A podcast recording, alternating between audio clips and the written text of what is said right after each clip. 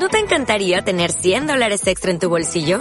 Haz que un experto bilingüe de TurboTax declare tus impuestos para el 31 de marzo y obtén 100 dólares de vuelta al instante. Porque no importa cuáles hayan sido tus logros del año pasado, TurboTax hace que cuenten. Obtén 100 dólares de vuelta y tus impuestos con 100% de precisión. Solo con Intuit TurboTax. Debes declarar para el 31 de marzo. Crédito solo aplicable al costo de la presentación federal con TurboTax Full Service. Oferta sujeta a cambios o cancelación en cualquier momento.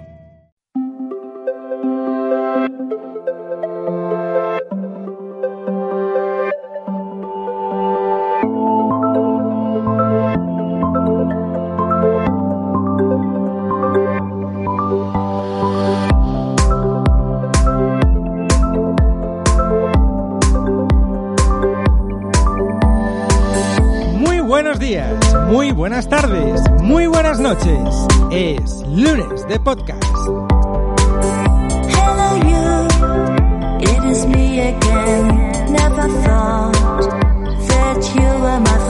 Sí, es lunes, lunes 27 de abril, última semana de un mes que el coronavirus nos robó. Cada vez queda menos para despertar en una nueva realidad que ya os digo que muchos no están preparados para afrontar.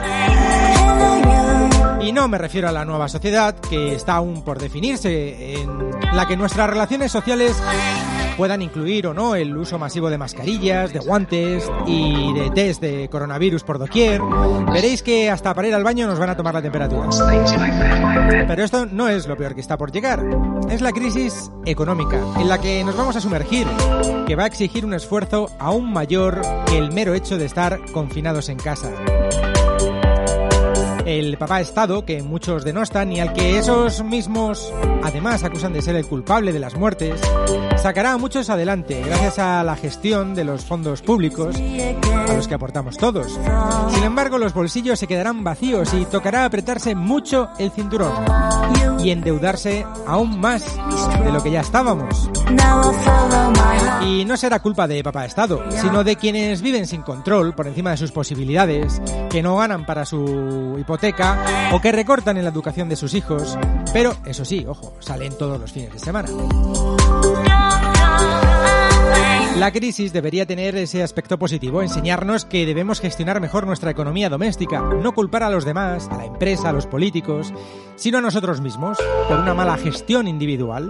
Criticar, destruir, sabemos todos. Aprender, construir, parece que solo unos pocos. Así que mirémonos a nuestro ombligo para analizar nuestra forma de ser, de actuar, y aprendamos a ser mejores, especialmente en tiempos de crisis, porque tenemos más tiempo para pensar en aportar, en rectificar y cómo hacer para no volvernos con la misma piedra a tropezar.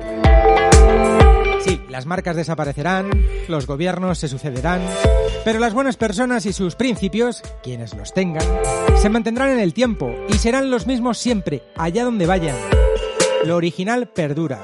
El seguidismo y la maldad causa rechazo y desconfianza. Por tanto, sed buenas personas. Es tiempo de comprensión y de aprendizaje. Y dicho esto, bienvenidos, bien hallados. Saludos de quien os habla, siempre presto y dispuesto, Martín Expósito.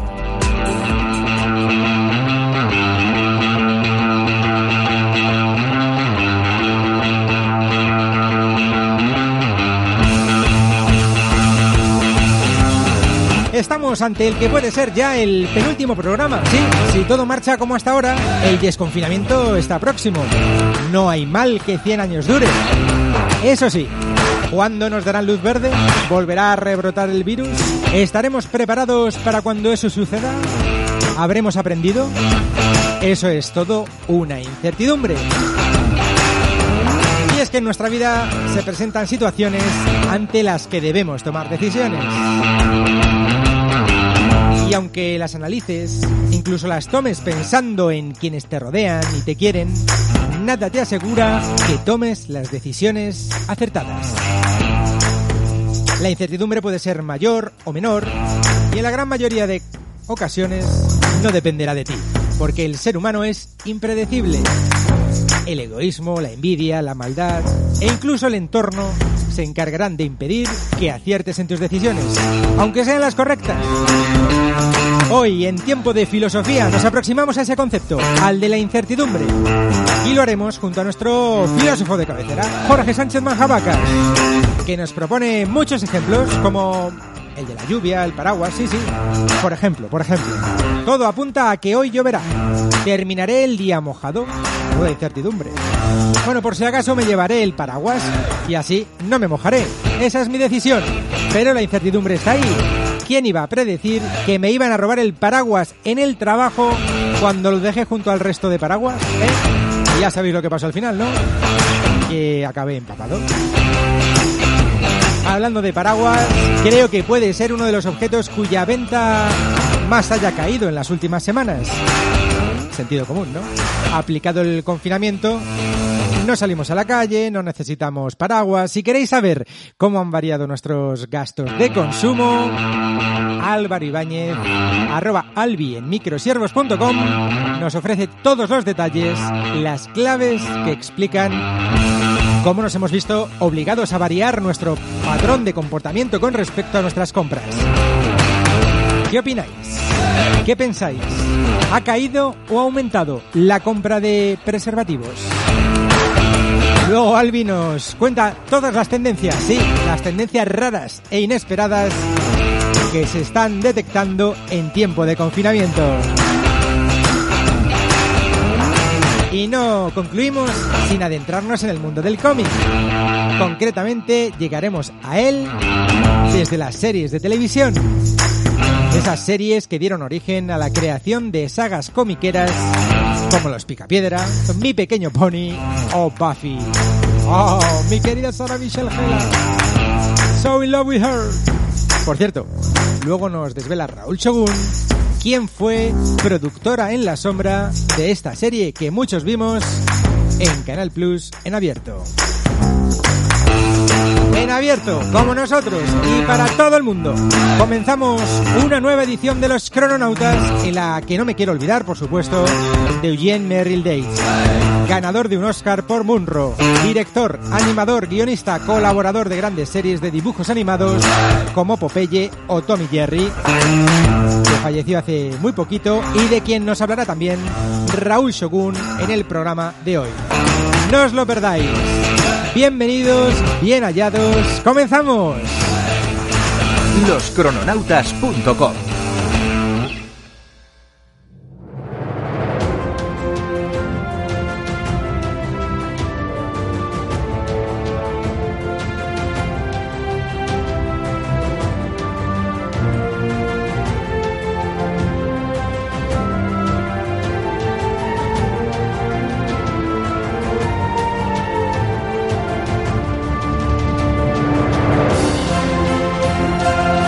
ya tenemos por aquí a Jorge Sánchez Manjabacas.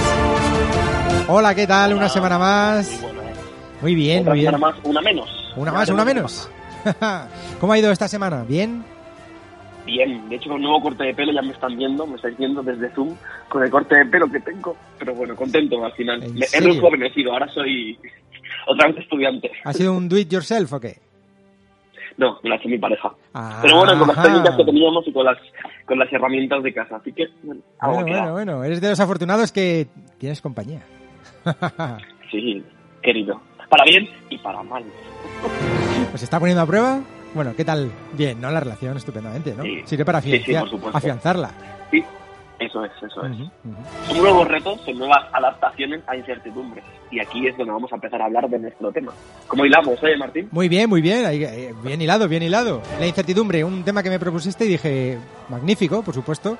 ¿Y qué es la incertidumbre, Jorge?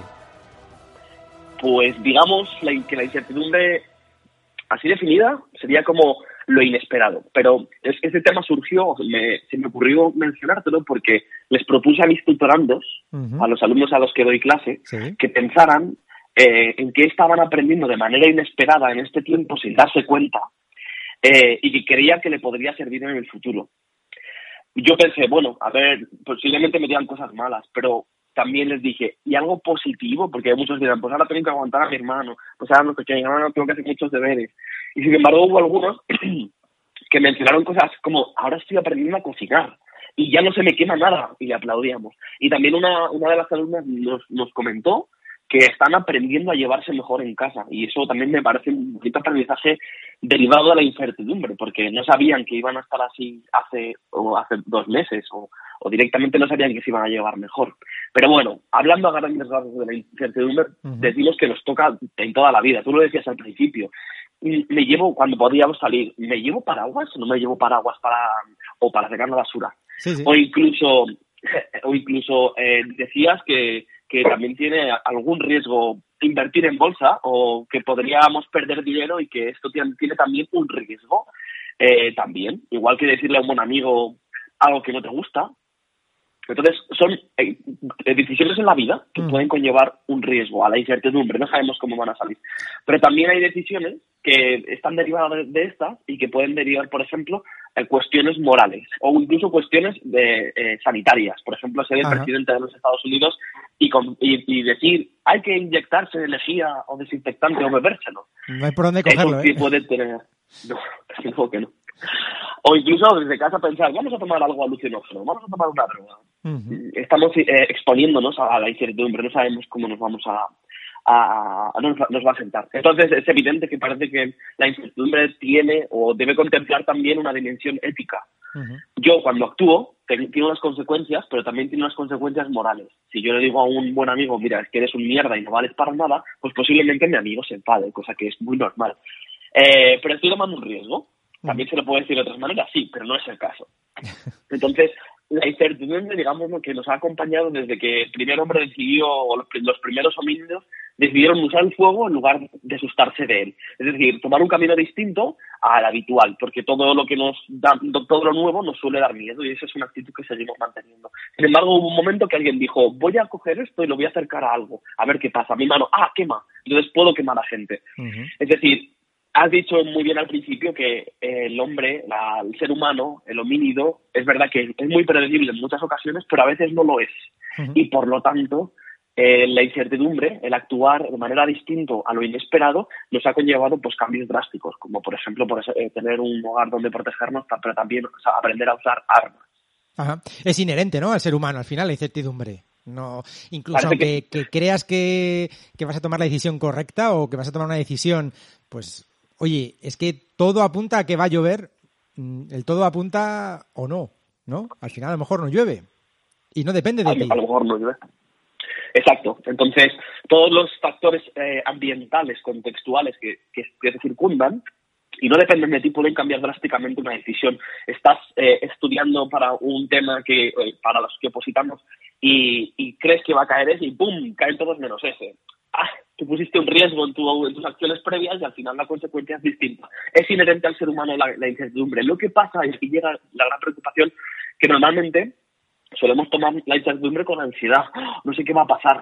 O cuando muere una persona cercana a nosotros, ¿cómo va a ser la vida ahora sin esta persona?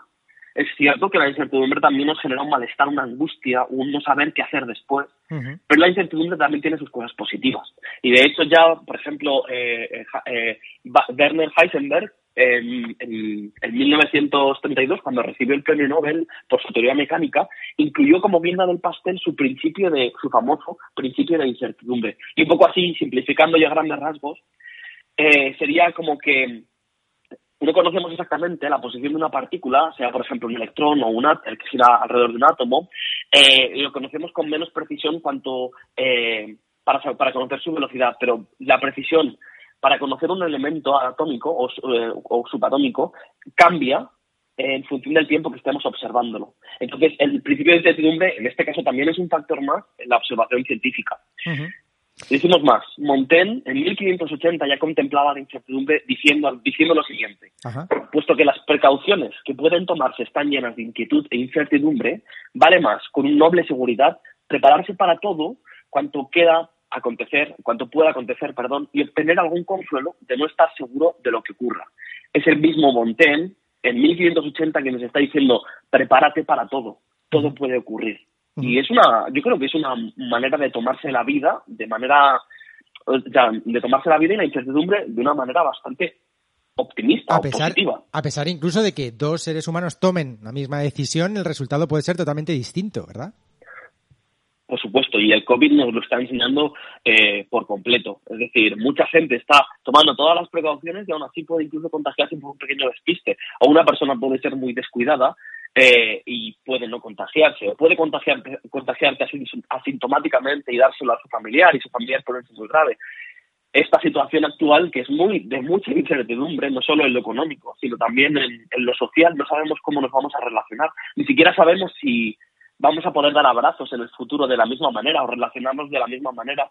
Y a mí se me ocurría que invitar a la gente a hacer un ejercicio mental eh, con, con, este, con, con, esta incertidumbre. En lugar de, de, pensar que, bueno, ya no voy a poder, a lo mejor en el futuro no voy a poder tener la, el mismo contacto con la gente a la que quiero, podemos tomar eh, otras culturas más nórdicas o otras culturas que tienen, que tienen por, por estima no tocar a la persona sino decirle lo que se siente o, o, con palabras poner el cariño, el, ese te recuerdo que, que, que, que, a veces encontramos no tanto en nuestro tocarnos, que eso es muy, muy, muy latino y muy español, sino de otra manera. Igual que de esa manera podemos ensayar eh, estos, estos escenarios posibles. Lo bueno de la, de la incertidumbre es que se puede ensayar. Yo no sé cómo va a salir si le digo a alguien, oye, mira, haz esto que te va a ir bien. Eh, pero yo mentalmente puedo pensar, vale, puede haber estos condicionantes y esto puede salir de esta manera, aunque el resultado sea completamente distinto. Está bien aprender en barra ajena. Perdón, Martín. Sí, sí, no, no, que incluso me puedes recomendar, por ejemplo, un bizcocho de chocolate que está súper rico, como el que hice hace unos días, pero claro, depende a quién se lo recomiendes, porque si me lo recomiendas a mí, como tenga mucho azúcar, acabas conmigo. o sea que... Así que no azúcar, azúcar caca. Claro. Azúcar caca, como suelen decirle. es así, sí. Pero habrá gente a la que le viene bien también el azúcar, incluso a mí, en ciertos momentos, si he hecho demasiado deporte, me viene bien un poco de ingesta de azúcar porque necesito nivelar esos niveles de azúcar que, me han, que me han caído en picado, ¿no? Entonces, parece que es difícil sacar una máxima incluso es decir, no mm, eh, las máximas son, son hay que tomar, hay que cogerlas con pinzas, ¿no? Eh, el azúcar es bueno, pues sí, no, depende. lo que decíamos, ante una misma decisión podemos obtener resultados distintos. En Japón es verdad que es otra cultura distinta, no se tocan, pero también está habiendo contagios.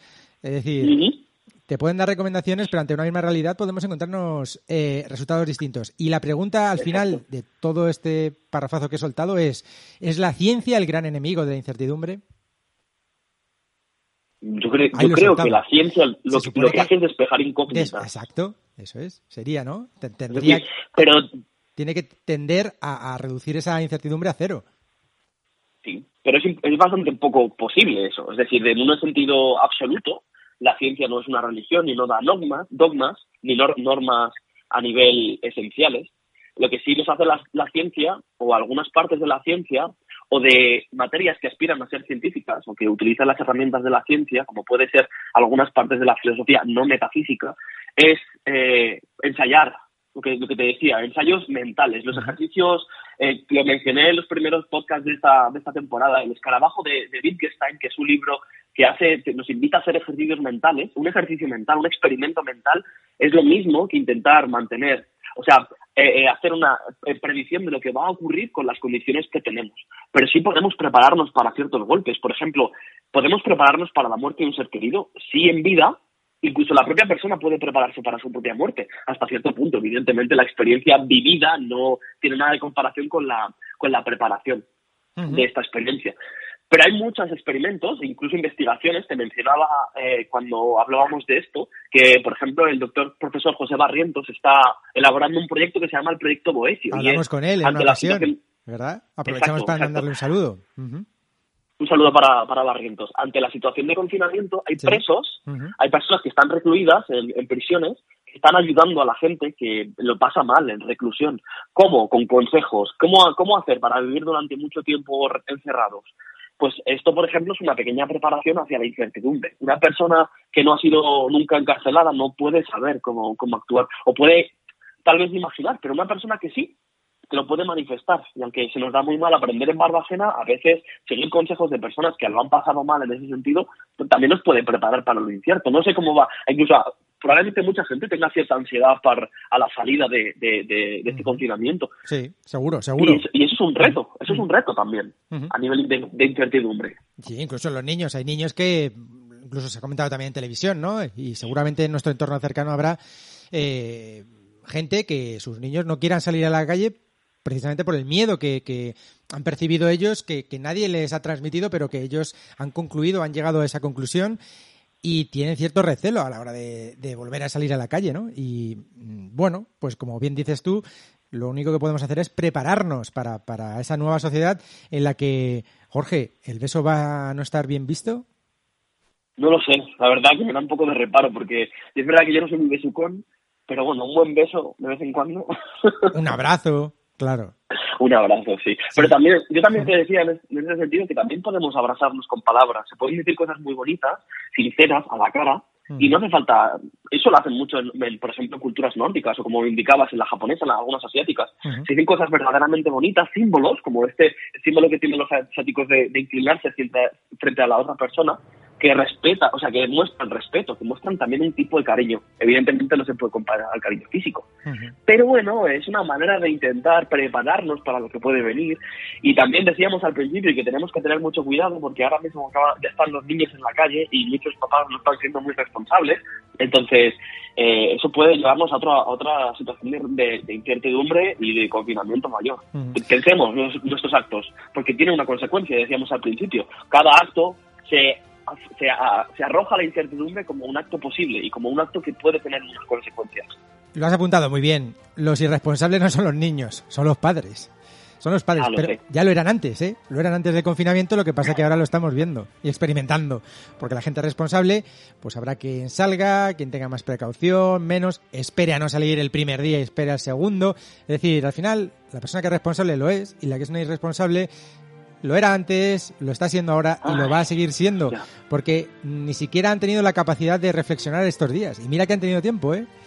Pero parece Pues que nada. no, eh, va en el ser, eh, es así, y, en fin.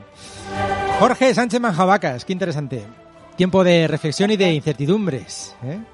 Y no una, varias. ¿Cómo será nuestro primer encuentro, Jorge? No lo sé. Tenemos que, tenemos que cerveza, por quedar, hay que celebrarlo, hay que celebrarlo, sin duda alguna. Bueno, no me cuelgues, que enseguida hablamos con Álvaro y como siempre, si queréis eh, intervenir, adelante. Continuamos.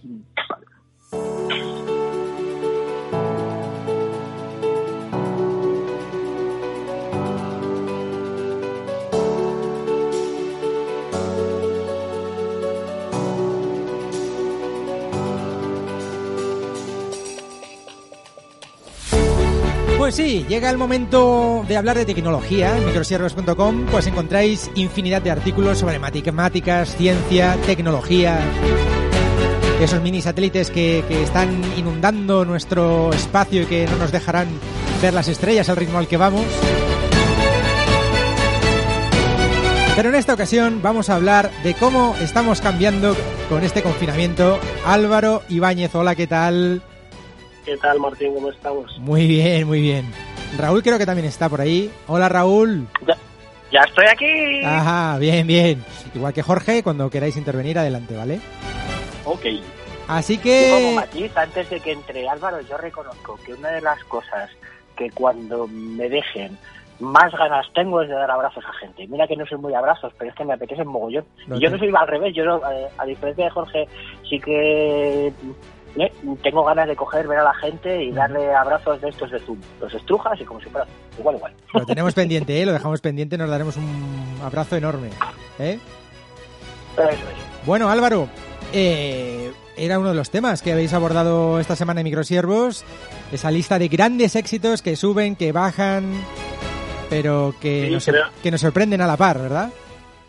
Sí, creo que lo, lo llamamos las tendencias no tan obvias detectadas en Internet debido, debido a todo esto del COVID, ¿no? Sí. Eh, y básicamente es una varios análisis que han publicado en algunos sitios, eh, de, sitios del estilo eh, glimpse.com y, y, en, y en algún otro, eh, que básicamente analizan las tendencias que se pueden ver y eh, que ellos extraen de las tiendas online, eh, en algunos casos también pues de buscadores como Google, de, de otros sitios, entonces lo mezclan un poco para ver qué es lo que está buscando la gente y qué es lo que está comprando la gente, ¿no?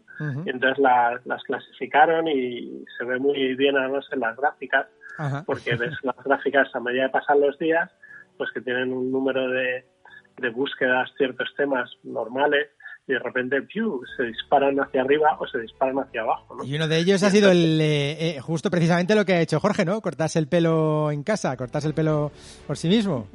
Por ese estilo, yo creo que alguna curva se parece un poco a esta. Oye, por cierto, aprovecho, aprovecho para comentar y mando un saludo a Vicky. Eh, hay gente, eh, bueno, pues que en este mundo es verdad que siempre comentamos la gente mala, lo peor, lo, lo más barrio bajero del ser humano, pero también hay personas que tienen un lado muy bueno, un aspecto, pues eso, solidario, entrañable y que nos hace realmente también eso lo que nos hace humanos. Pues Vicky eh, tiene una peluquería, mi peluquera, en Madrid, muy chiquitita, en el centro, y chicos, sus clientes le han estado enviando dinerito y les pedían cita. Oye, que voy el martes a cortarme el pelo. Si llego tarde, mm, no te preocupes. De momento te voy adelantando el dinero. Ha ido publicando mensajes de sus clientes en su Instagram, en, Twitter.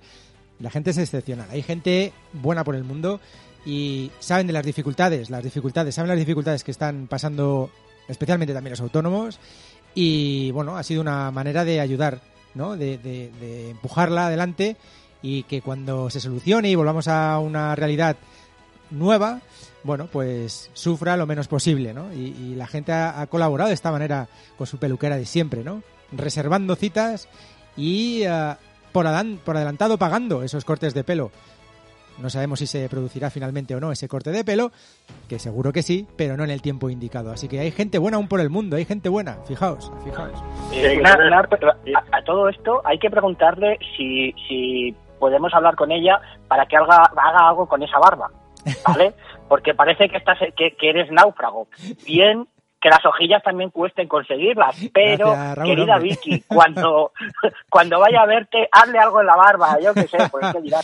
Eh, el director de recursos humanos de una empresa que conozco mm, dice que soy como el capitán Haddock. Entonces, bueno, dejémoslo en homenaje a capitán es Haddock. un piropo.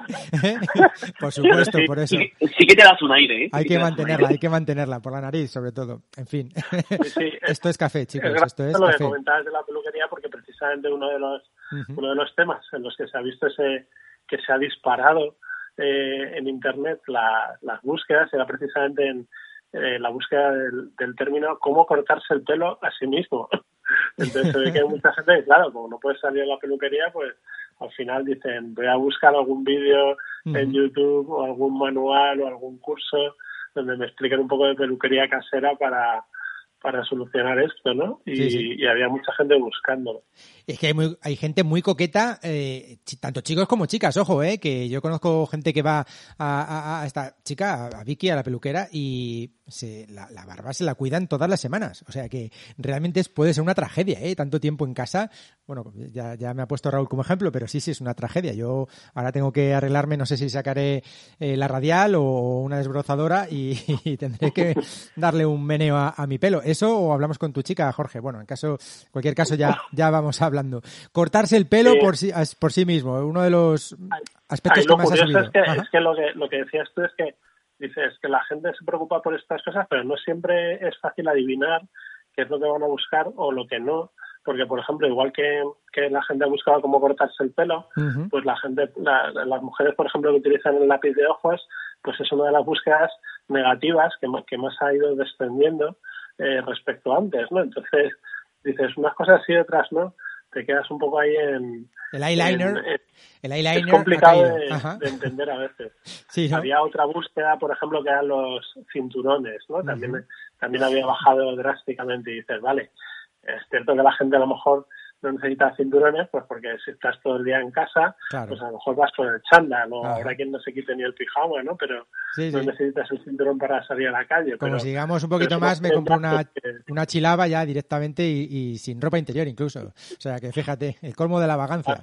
a lo mejor tiene algo que ver también el engorde general que está de, de todo el mundo comiendo comida basura en casa eh, y ese aumento volumétrico que estamos teniendo para que ya no hagan falta los cinturones. Cuando salgamos ¿Quién habrá que, habrá que comprarse nuevos cinturones. Claro, cuando salgamos esta curva irá hacia arriba. Ahora está en la V, en, la- en el valle y, y venga para arriba después. Ya, sí, sí, ya lo veo, lo veo. Los cinturones caen. Sí, sí. Oye, ¿y qué más sube? Además de cortarse el pelo, ¿qué, qué más ah, Pues se ha mira, disparado? he raras, cosas raras. de lo más cosas de lo más variadas, ¿no? Por ejemplo, algunos de estos de estos estudios son de Estados Unidos y, y también es cierto que allí pues la situación es un poco peculiar, ¿no? Pero bueno, por ejemplo, uno de los términos que más subía también era las cooperativas de gallinas. ¿Qué me Es decir, la gente que se pregunta eh, cómo pueden hacer para en su granja tener allí gallinas con, o con los vecinos y de modo que puedan autoabastecerse de huevos y de productos así naturales, ¿no? Entonces, en general, todo lo que tiene que ver con el autoabastecimiento, pues ha tenido cierta cierta subida, ¿no? De- y del mismo modo, también en Estados Unidos, algo muy típico de allí, pues la munición. Hombre, ¿Cómo, no, hombre. cómo- ¿Cómo no? ¿Cómo no vas a tener todas esas armas que puedes tener en casa perfectamente cargadas y preparadas?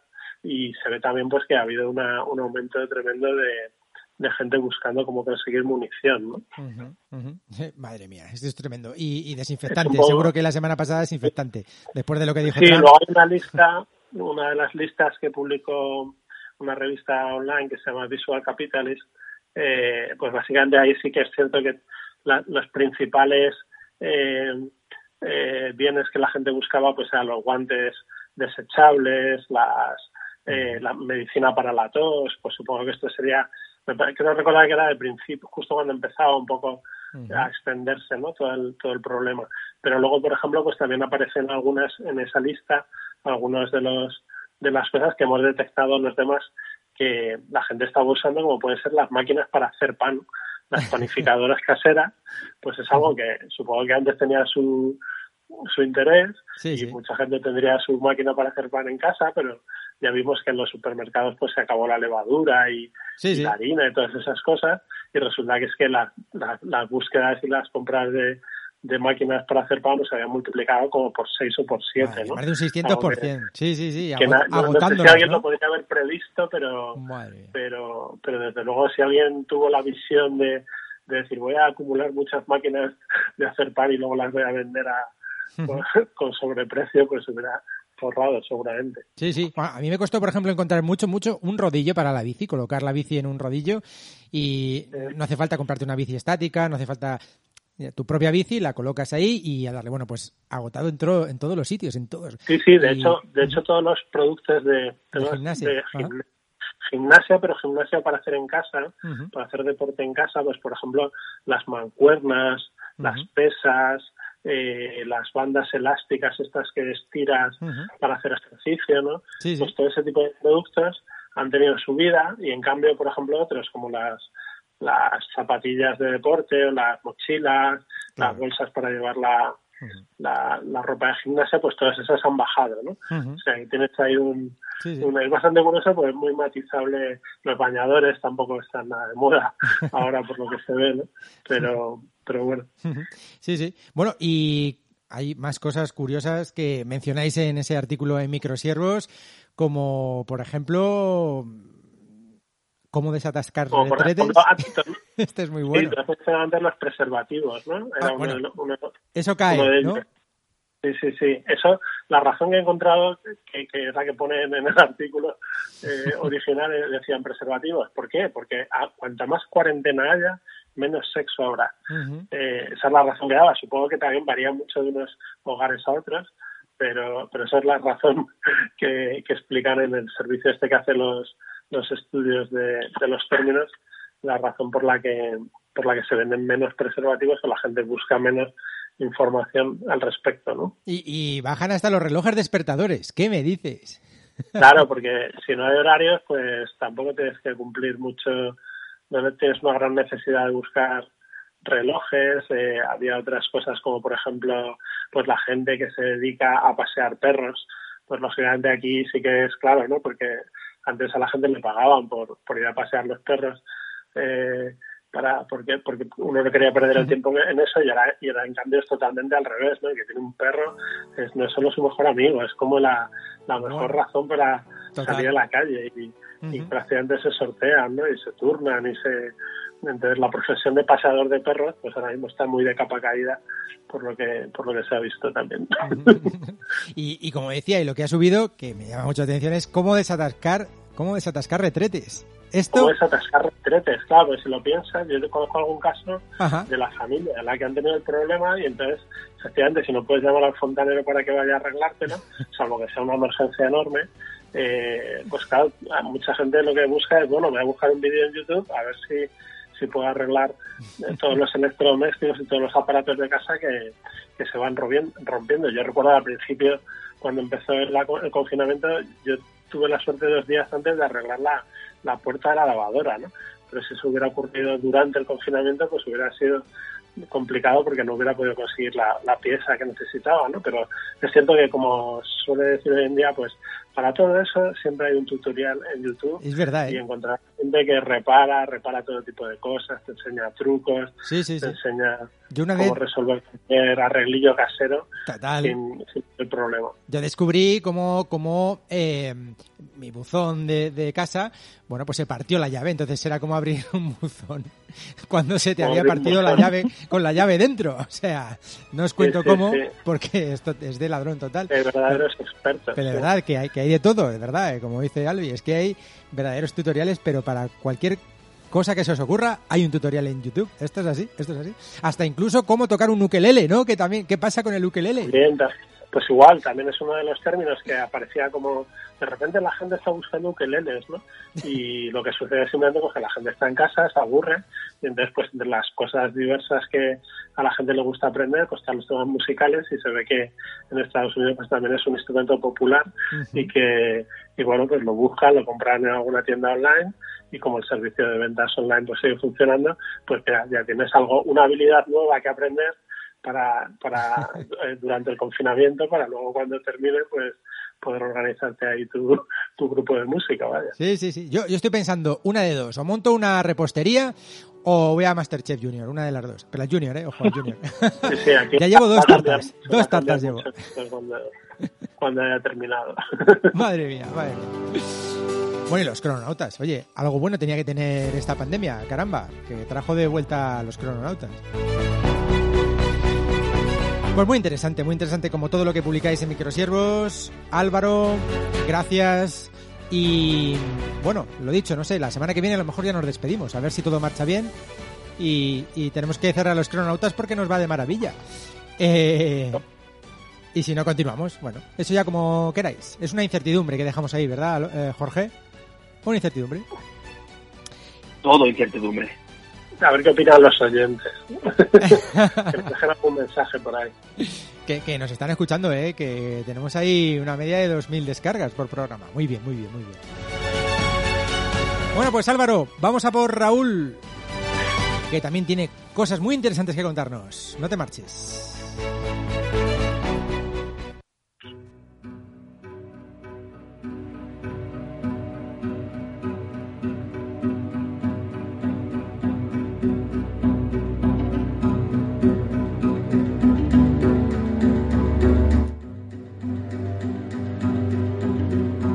Dicen que es una pandemia. Sí, pero yo no sé dónde está el origen, si está en Wuhan o está en Salamanca. Sí, porque es muy sospechoso. Cada vez que llamamos a Salamanca, cada vez que hablamos con Raúl, nos da una noticia luctuosa. Raúl, ¿qué tienes con los dibujantes, con los creadores de cómic, con los guionistas? A ver, confiesa. ¿Te los no estás yo, cargando que- semana a semana? Es que es para seguir, o sea, esto es para ir siguiendo el programa un poco Ajá. más. Pues oye, esta es la sección de necrológica, la sección friki de necrológica. Yo te temo, la semana que viene, no sé, ¿a quién vas a atacar? Hombre, también hay que reconocer que hemos celebrado el, el Día Internacional del Niño Zombie, que también está bien. Hombre, hombre, Entonces, bueno, eso te- sí, niño o sea, zombie. está, está. Recomendamos a la gente que busque la increíble historia del niño zombie en YouTube y se dé una vuelta, ¿vale? Después eh, pueden acudir a sus psicólogos, que no hay problema. Pero sí, sí, la verdad es que empezamos con la coña de, venga, entretenernos con lo de la pandemia, jiji, jaja, Ya, ya. y al final cada semana es uno diferente. Madre y hombre, bien, bien que son mayores, pero yo creo que ya se nos está yendo un poco la mano, ¿no? Sí, sí, además es que estás eligiendo diferentes continentes, o sea, nos has hecho un recorrido pues por, medio mundo. Esta vez acabamos en Europa, porque ¿quién ha fallecido en esta ocasión, Raúl? Pues ha fallecido Jim Dage, que eh, mucha gente, aunque no suene a mucho, ha sido eh, director y artista de cortometrajes de Popeye y, y de, y de Tommy Jerry y ha fallecido en, en Polonia, que además eh, la, historia que, que tiene este, este autor, este director y, y este dibujante es bastante curiosa, sobre todo porque no ha parado y ha tenido muchas profesiones dedicadas a- al diseño y dedicadas a, a lo que es el tema del dibujo y, a diferencia de otros que son muy estándares, ha probado de todo y es bastante, bastante entretenido. Ujú.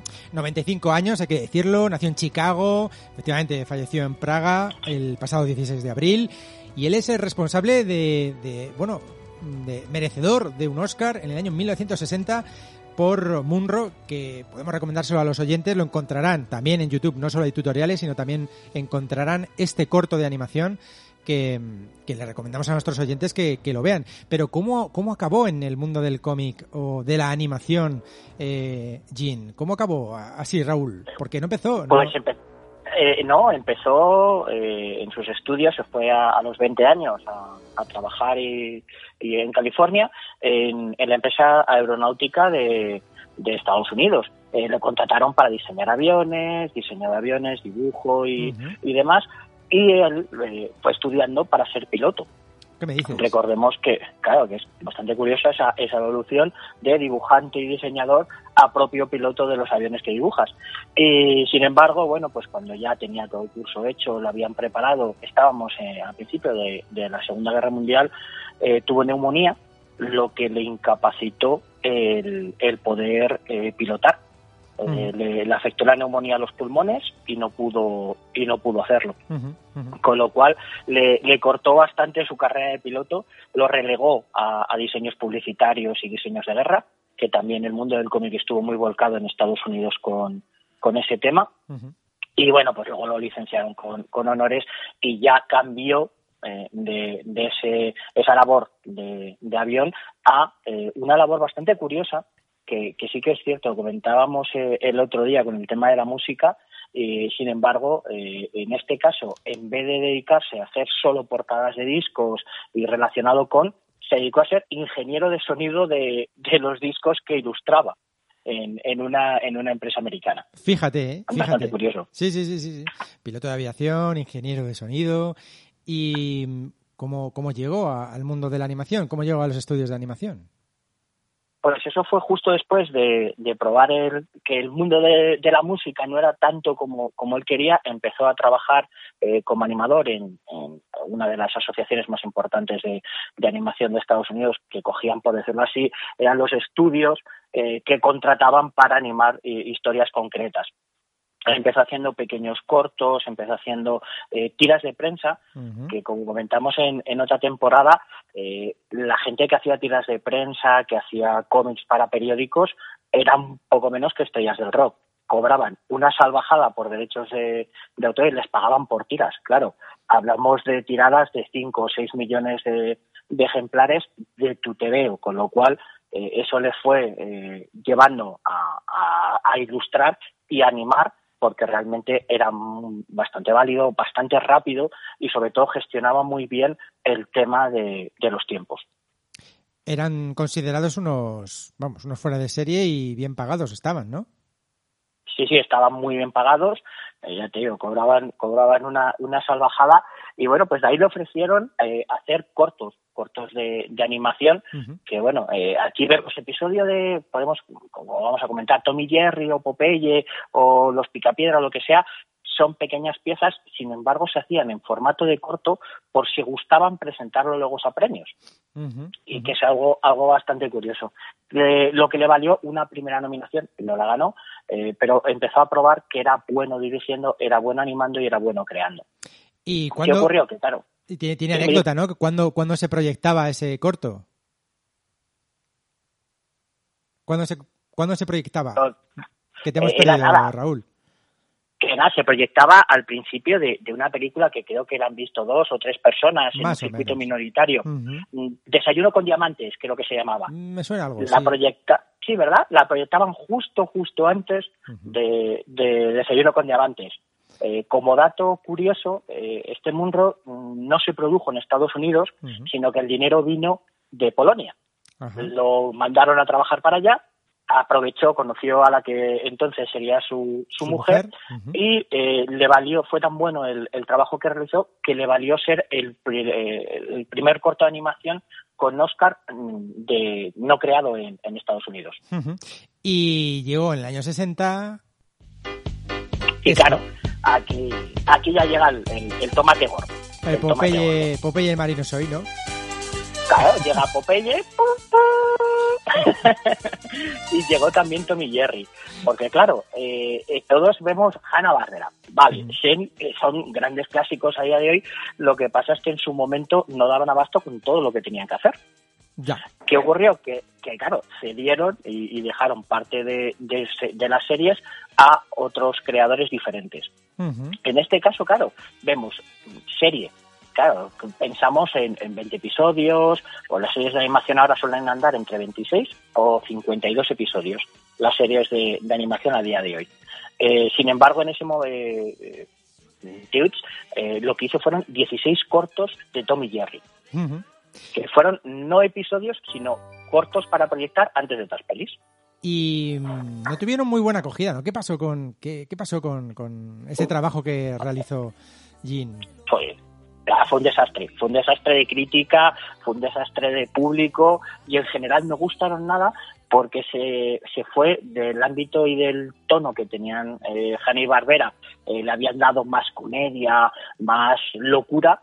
Eh, Ujú. Jim Yates no fue capaz de encontrar ese puntito eh, divertido y, y, bueno, siempre y, y después se quejó de que bueno, mm, no eran las series que le gustaba porque eran algo completamente loco, sin sentido, demasiado violento y se quejó de racismo. Que claro, en aquel momento mm, llamaba mucho la atención en, en plena lucha de, de derechos el que un autor se quejara de dibujos animados racistas. Entonces eso le valió que mucha gente se pusiera en, en su contra, renegó durante bastante tiempo de, de su trabajo, aunque ahora lo traigamos a, a colación porque quizá analizado con tiempo Ya. realmente era muy bueno. Aquí, aquí llega. ¿eh? Le pone dinamita y. Adiós el gato. en fin, todos nos hemos reído con Tommy Jerry, claro que sí. Ahora, Claro, no, hombre, Hanna-Barbera hay que reconocer que tenía un, un punto ultraviolento bastante complicado, Ya. porque si nos ponemos a analizar cualquiera de las series, tortas caen por todos lados, y todos estábamos y la Mickey, risa. ¿eh? Y Mickey Mouse me ha sorprendido un montón, ¿eh? En los nuevos. Eh, eh, en nuevas versiones que he visto de Mickey Mouse, ostras, madre mía. ¿sí, sí? Sí, sí, sí. Es un poco violento, ¿eh? Para los peques. Luego, que si bola de dragón, tal. No, no, no, no. No, no. South Park, no, no, no, no. Que va, que va. Tiene más. Es más violento Tommy Jerry. es broma. Es broma. Bueno, Lo peor de todo es que me estaba imaginando la versión hardcore de, de Tommy Jerry y tampoco me extrañaba nada. O sea, hemos llegado a un punto donde dices, pues bueno, uno más. Si, si tenemos si tenemos Ricky Morty, que, que no deja de ser Regreso al Futuro muy hardcore, pues tampoco te creas tú que me extrañaba tanto, ¿eh? Fíjate tú. y digo yo, Y las pataventuras. ¿cómo. Claro, ¿cómo acabamos hablando de Pato Aventuras? ¿Cómo acabamos hablando de Buffy? eh, si estamos hablando de, de la figura de Jean. ¿Cómo, cómo me propones hablar de Buffy? A ver, Eh, hílalo, A hílalo. ver, lo, eh, lo de Buffy, bueno, primero, aprovechando que estamos hablando de, de Hanna-Barbera y que mm, eh, el torneo pasa por Salamanca, eh, resulta que, claro, te pones a analizar y hay series que una vez acabadas han seguido en formato cómic. Una vez que han finalizado sus emisiones, o bien paralelamente a, a estas emisiones, se sacaban eh, TVOs relacionados con ellas. Eh, ¿Qué ha ocurrido? Que hemos tenido un salto bastante importante en los últimos años con respecto a eso. Eh, la primera que vamos a tocar, y aquí hoy hablando de Hanna Barbera, son los Picapiedra. Vale, vale. Que bueno. Porque yo, yo había empezado ya con Buffy. Ya me voy directamente a Sarah Michelle Gellar. Ahora, ahora vamos a, a Buffy, ahora, ahora no vamos a hablar de Buffy, Sí, pero sí, primero sí. un poquito de, de los Picas, porque realmente es uno de estos TVOs que te sorprenden porque eh, hace unos años eh, se asoció con, con Hanna-Barbera y sacaron maxi series o miniseries, dependiendo del formato, 12, 6 episodios, eh, hablando de una historia concreta o, o algo relacionado con los personajes. En este caso, eh, los Picapiedra se han convertido en una crítica ácida, mordaz, seria, intentando mantener el estilo y la coherencia de, lo que son los personajes y cómo actúan, se ha convertido quizá en una de las críticas a Estados Unidos más grandes que tiene el mundo del cómic dentro del mainstream, ¿no? Que está bastante curioso eh, el tema del costumbrismo que había antaño y tal, ahora es mucho más hardcore de cómo conseguir dinero, de cómo sales, relaciones personales, es una, claro, tú piensas que vas a ver coñas, chistes y tal, y realmente eh, los picapiedras se han convertido en un TVO para adultos bastante, bastante interesante, y si no lo habéis pillado, una vez que eh, ya nos abran las puertas y, y vayáis a, a, librerías y bibliotecas, acercaros a este TVO, porque realmente choca mucho el concepto que teníamos de los picapiedra a lo que a día de hoy es. Ahí están. Actualidad en Estados Unidos y aquí, ¿eh? Porque tienen los protagonistas a Pedro y a Pablo, ¿no?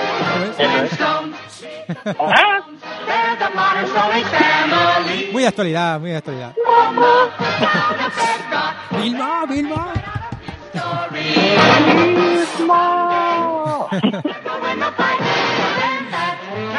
¿Cuántas veces habremos visto esta introducción? Madre mía. Si los oyentes Sí, no, lo ven, pero en su cabeza están viendo todas las imágenes. Exactamente, y, está- y- y los que tenemos perro hemos sufrido el momento vino. O sea, eso es así. Bueno, bueno, bueno. Y Pero sí, ahora, ahora, turrón, ¿no? ahí está, ¿eh? Vilma. Bueno, en fin, en fin, los pica piedra. Así que sí, no, pero está muy bien la propuesta, es decir, series que, que saltaron de, de la, de la televisión y luego continuaron en, en cómic. ¿Y qué me dices? Buffy también. De todos los capítulos, ¿cuál es el que más, más te gusta? Que yo ya lo sé, ¿eh? ojo, cuidado. Es un capítulo especial, ¿no? Sí, es un capítulo muy especial.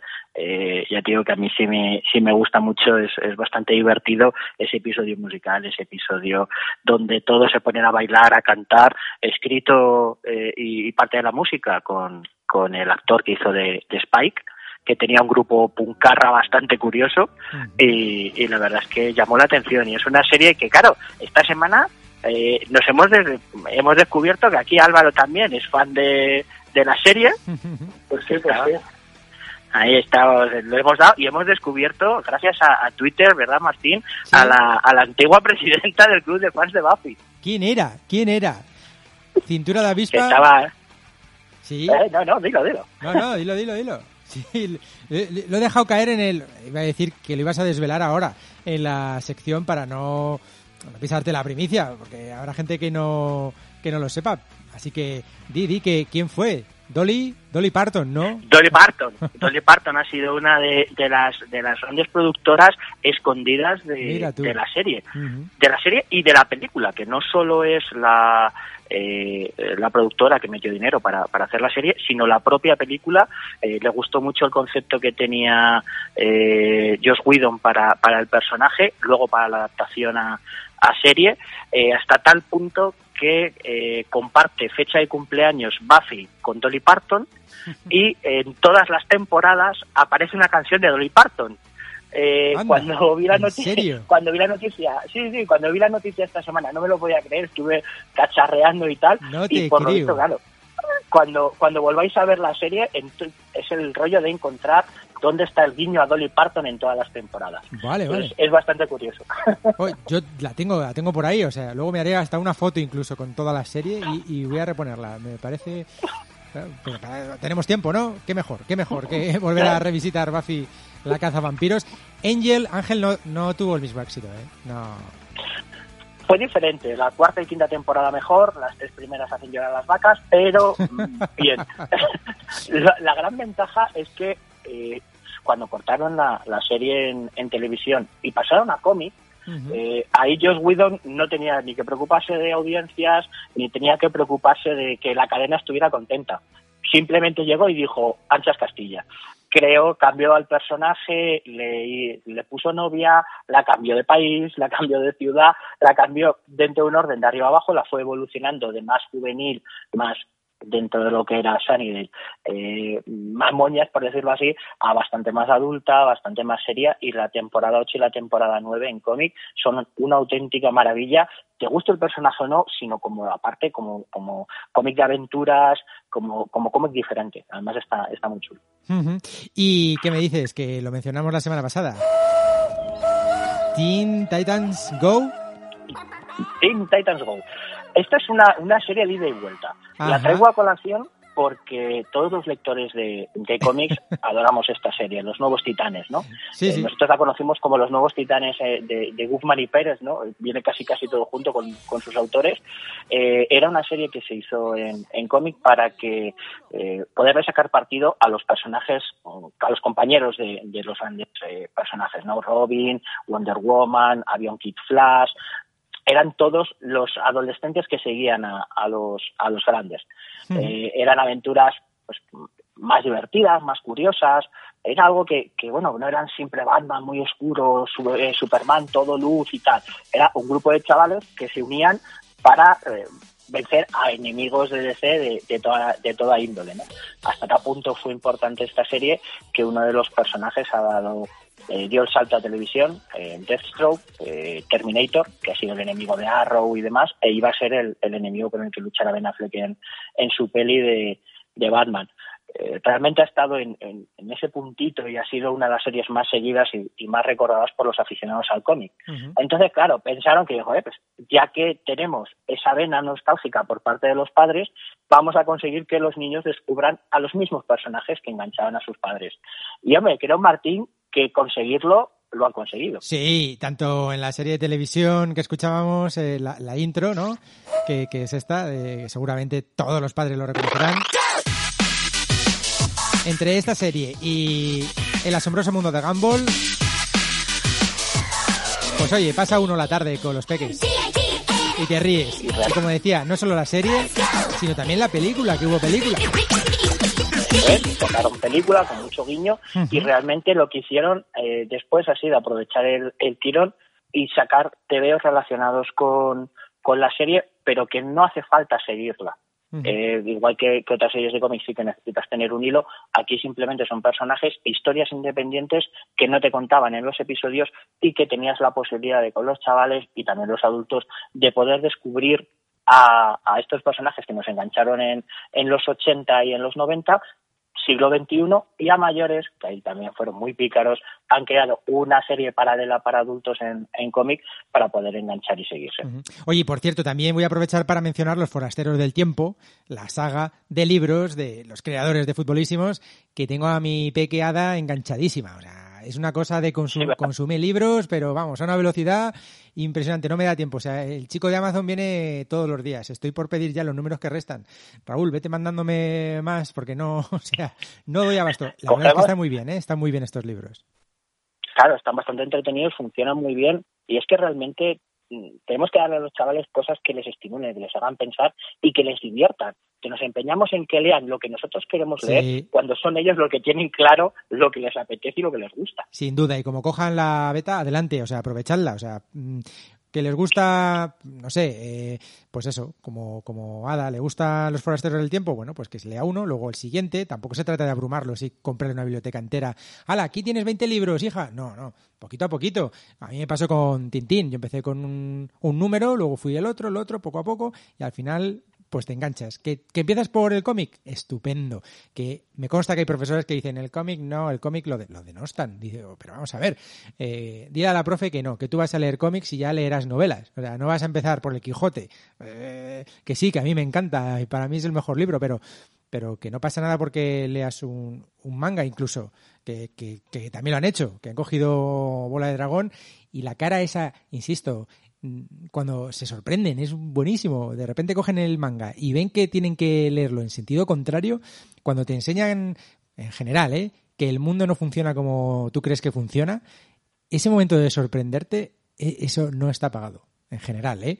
Por lo menos a mí es lo que me gusta, sorprenderme ante bueno pues ante la vida y, y algo que tú dices bueno pues sí yo ya sé leer sé escribir de izquierda a derecha voy pasando las hojas y cuando te dicen no no es que es- el mundo funciona a veces funciona al revés que cabe la posibilidad que te encuentres con un manga y que, que el libro o sea lo tienes que coger al revés y que abres. Bueno, ese momento de me estás rompiendo los esquemas, hay que, hay que hacerlo también con los peques. ¿Y por qué no? ¿Y si empiezan por un manga? Pues, pues oye, bienvenido sea, ¿no? Y aparte hay otra cosa curiosa con respecto a eso, que es que los, los chavales se adaptan mucho mejor que nosotros los adultos a, a esos cambios en, a la hora de, de leer. Eh, yo reconozco que para poder coger, diga, ah, vamos a coger manga.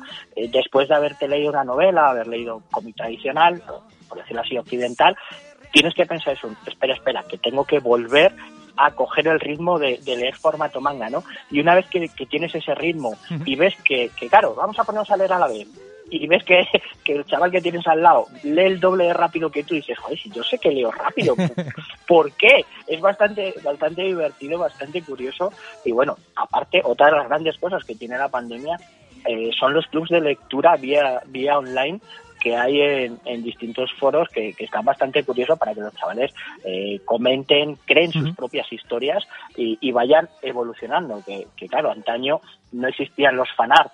Ahora, a día de hoy, eh, está casi, casi es más importante lo que escriben los fans de las historias después. Tenemos el ejemplo de Harry Potter, que hay hilos enteros e historias y libros creados después de, del último libro de Harry Potter que casi casi son más canon que, que los de Rowling. Y esto que escuchamos, qué locura de ciudad, ¿qué es? Burgo, donde ya tenemos al tío Gilito por aquí. Es que yo reconozco que esto, esto ya es muy personal. A mí las pataventuras me han encantado siempre. O sea, vamos a ver. Tienes al tío Gilito, que claro, cuando tú eres pequeño ves a un pato, abuelo, que se sube a, a una hucha gigante y se baña monedas. Y dices, muy bien. Con esas monedas eh, coges a tus, a tus sobrinos y a tus sobrinos nietos y les dices, ¡hala! A recorrer el mundo. Y tú te quedas todo loco diciendo, no me lo puedo creer. O sea, puedo ir donde quiera, puedo pasar aventuras y tenías esa parte Boy Scout, por decirlo así, llena de aventuras, llena de Goonies, llena de, de todas estas cositas diferentes que, que, en un momento determinado, claro, cuando eres chaval, mm, te asombran, ¿no? Vamos a la selva, vamos a descubrir un tesoro, vamos a hacer cosas diferentes que no podías de niño y claro, eh, cuando lo tienes de chaval y, y, ves que los TVOs funcionan porque eran muy divertidos y a día de hoy, por fin, hace no, nada, apenas dos, tres años, lo, recuperan, he querido traerlo para animar a la gente a que se acerque ya no solo a la nueva serie de, de animación, que es una pasada, sino a los TVOs que han cogido capítulos diferentes, porque una vez que los lees, vuelves a ser un chavalín, y eso, eso no está padre. Pues sí, muchas recomendaciones. Y también cómic, como no.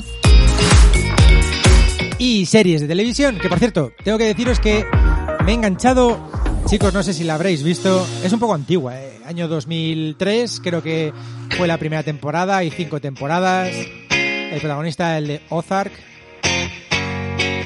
Troy Miller, y uh, se llama Arrested Development. Y bueno, en fin, para estos momentos que dices no sé qué poner, capítulos de 20 minutitos, y te tronchas. Hay que verlo en versión original, eso sí, ¿eh? que es donde está la gracia verdadera. Pues Álvaro, Jorge, Raúl, que gracias por ponernos deberes para este confinamiento. Un placer. Deberes divertidos siempre. Siempre, siempre. Pues sí. Hasta la semana que viene.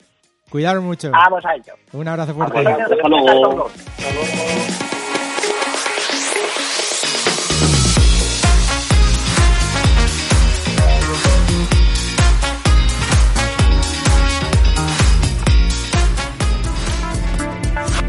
Hay muchas dimensiones, pero todas están aquí.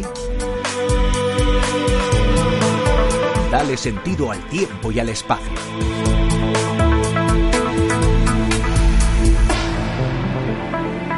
Loscrononautas.com